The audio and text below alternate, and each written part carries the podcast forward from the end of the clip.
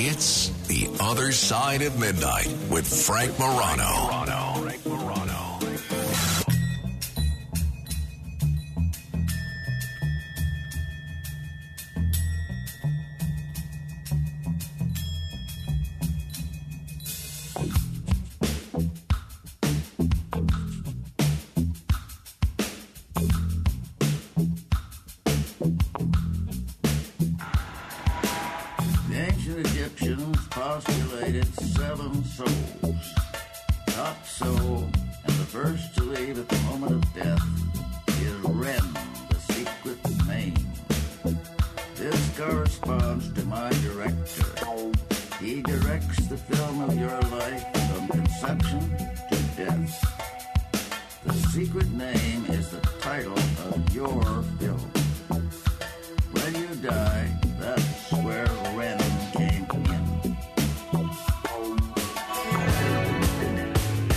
This is a song called Seven Souls, a very apropos song uh, to begin my conversation with Joyce Keller. Uh, Joyce Keller is an internationally known visionary, author, radio and T V host, and the author of six best-selling books. She's also been a columnist for Lifetime Television, and uh, happens to be a certified hypnotherapist as well. Joyce, thanks so much for joining me on the radio. Hey, Frank, that's eleven books. Oh, I'm sorry. Anyway. I, I, uh, no, okay. I I have some catching up to do. I'm a little behind on my okay. reading. No, no, no, that's fine. But I wanted to uh, really acknowledge, first of all, thank you very much for this opportunity. And also I wanted to tell you at the beginning of your show, you mentioned the radio icons, Barry Farber, Joe Franklin, Bob Grant, and uh, we had previously discussed Gene Shepherd. Well, you know, I knew all of these people personally. I read all of them, and they're all radio icons, and you are right up there with them. Oh, so well. Thank you for having me on. You're very kind to say that, uh, Joyce. Thank you.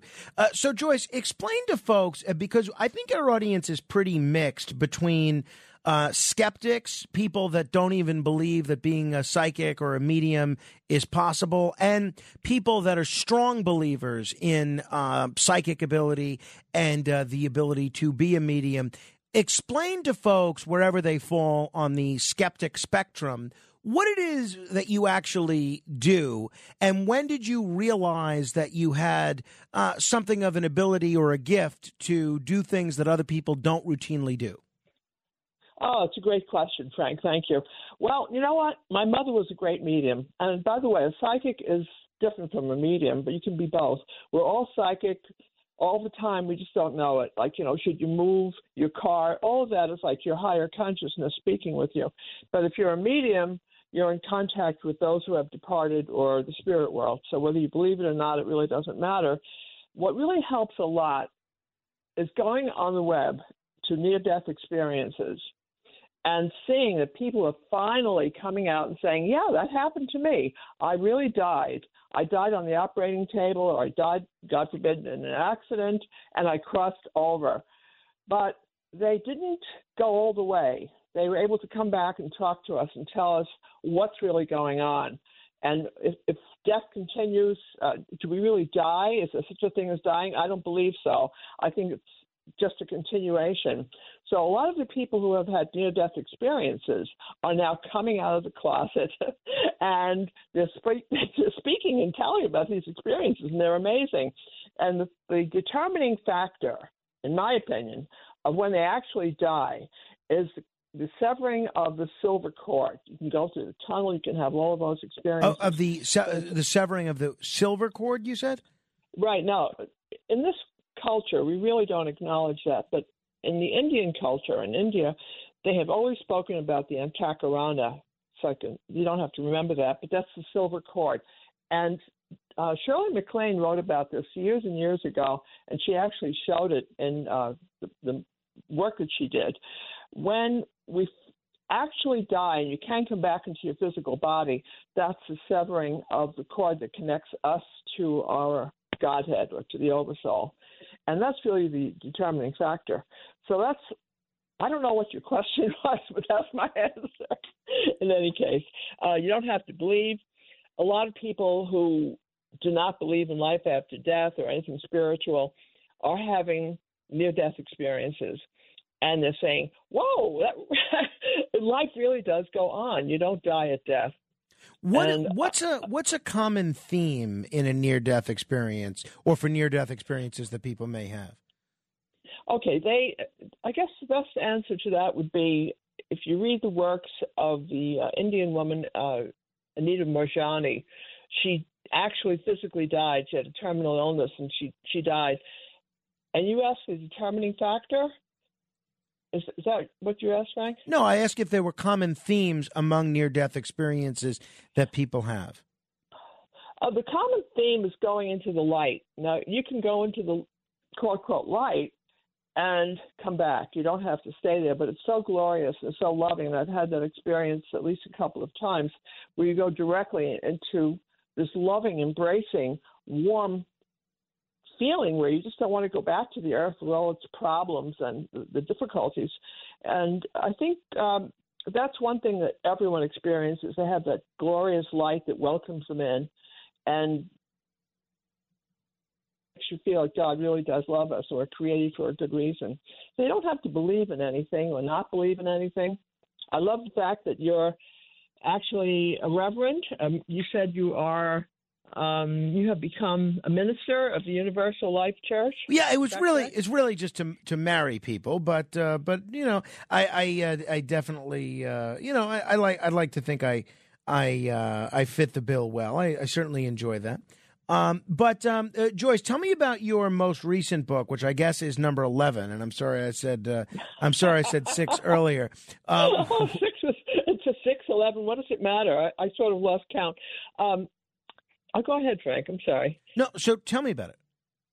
Okay. It's The Joy of Miracles, and people who know me call me Joy. I'd like to think that I bring a little a little bit of lightness to the planet. No doubt. And sure. uh, make people laugh. You know, we have fun, and uh, uh, that's what this book is about. I finally was able to write about my experiences, and by that I mean the first ten books I wrote were, like Simon and Schuster said, well, you have to write about Uh, connecting to spirit loved ones and all that. You know, so I did all of that. And finally, with this book with Amazon, I said, they don't care what I write. So I'm going to write about me and the incredible experiences I've had. So I, I wrote about a lot of that. And that's basically what it's about. It's the joy of miracles. And a miracle is simply something we don't understand. You know, what we consider now a miracle, a shooting star, you know, it's like whatever. We'll understand it in a few years. So it's just a personal encounter of these incredible experiences I have, like going to the Godhead and uh, meeting with uh, being a part of Joan Rivers' life and Regis Philbin and all the people that uh, we've known in our past. You know, I've, I've crossed paths with everyone practically. I've, I've been very, very fortunate. And now I'm meeting you, Frank, so thank you. Oh, absolutely. Now, when was the first time that you communicated with someone who was dead? Well, I was very, very lucky because uh, I don't really believe in luck, but let's say I was born to a great mother, and my mother was a terrific medium, and she thought it was normal to do this, it's like to do, to do this work and to connect with spirit.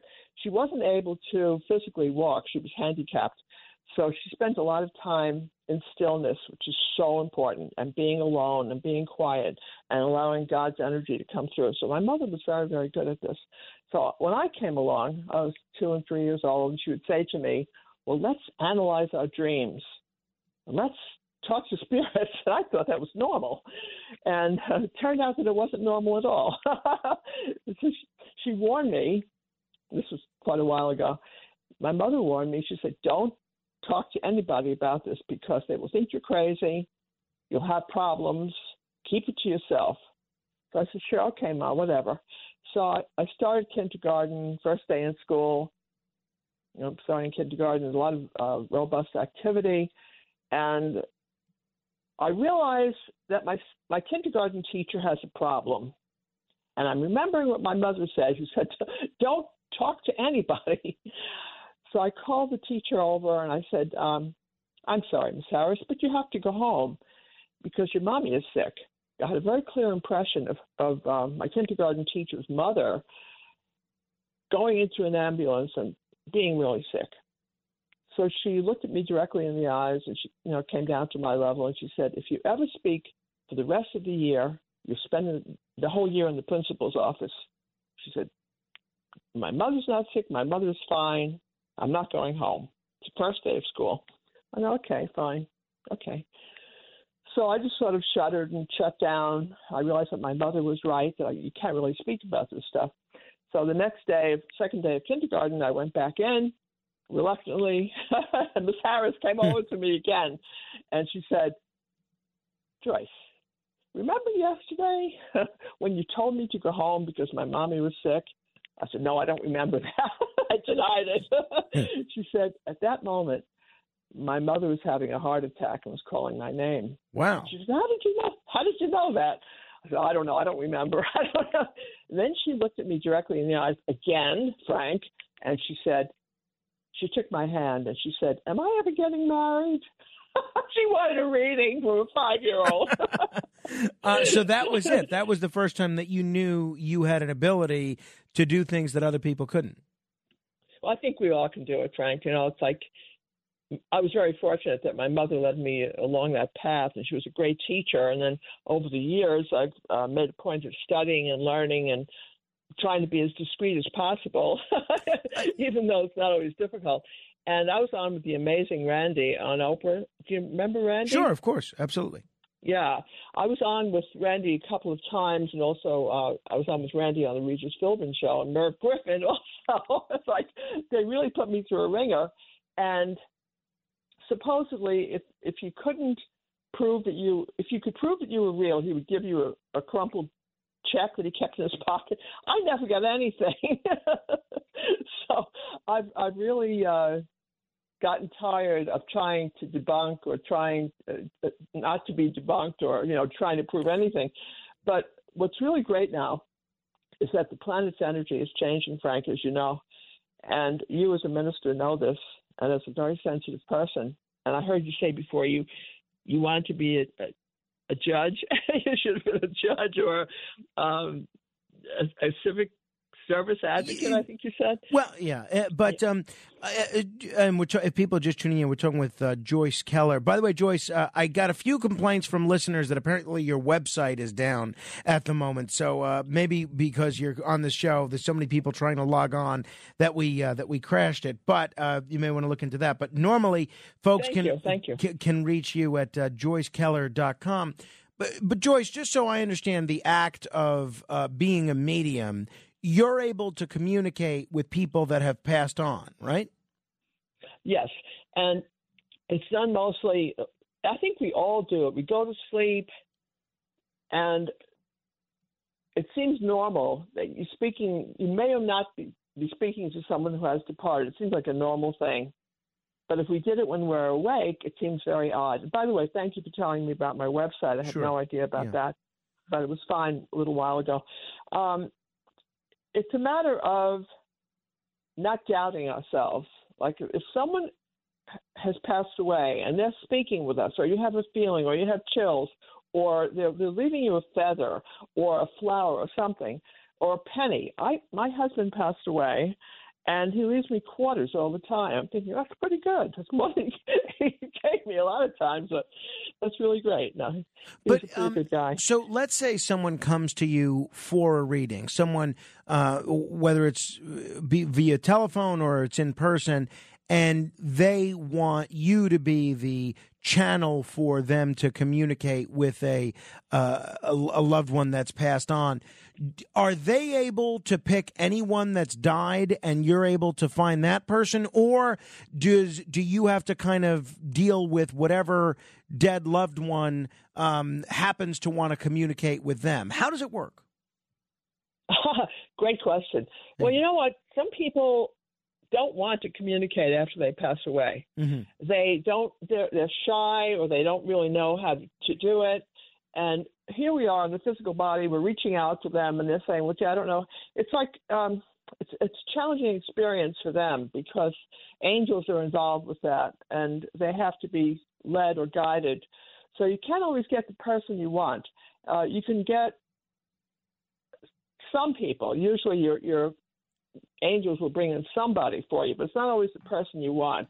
You might be surprised that it's an uncle instead of a mother, but it's just that they are more courageous. It takes courage on their part to cross over. So you have to let down your um, defenses in a way. You have to ask for protection. I always ask God to protect me. I always have water nearby, and I just try to bring in their energy. As you know, there's always crying and reconnecting. It's always a beautiful experience. I've never had a negative experience ever, other than the amazing Randy. that was even that wasn't so bad. I so. can imagine. I can imagine. Um, uh, talking with uh, Joyce uh, Joyce Keller, her uh, latest book is uh, The Joy of Miracles. Uh, she has been named one of the top one hundred psychics in America. And uh, she is uh, somebody that has been on every radio and T V show there is uh, talking about uh, this kind of a thing. If someone, uh, you in, said something that I found very interesting, Joyce, which is that everybody might have the ability to do this sort of thing. How does someone hone their abilities to either have psychic abilities or to uh, communicate with someone that's passed on? How does someone begin? That's great. Thank you for asking that, Frank. The best way is just to be alone or to be in a place of meditation and prayer. You start with prayer, and then you sit quietly and you listen. And I know we all have monkey minds and we're all over the place, but you try to just be in nature if possible. Like if you could be in grass, like put your feet in grass, or be by water, body of water is even better, in the woods, whatever you can relate to.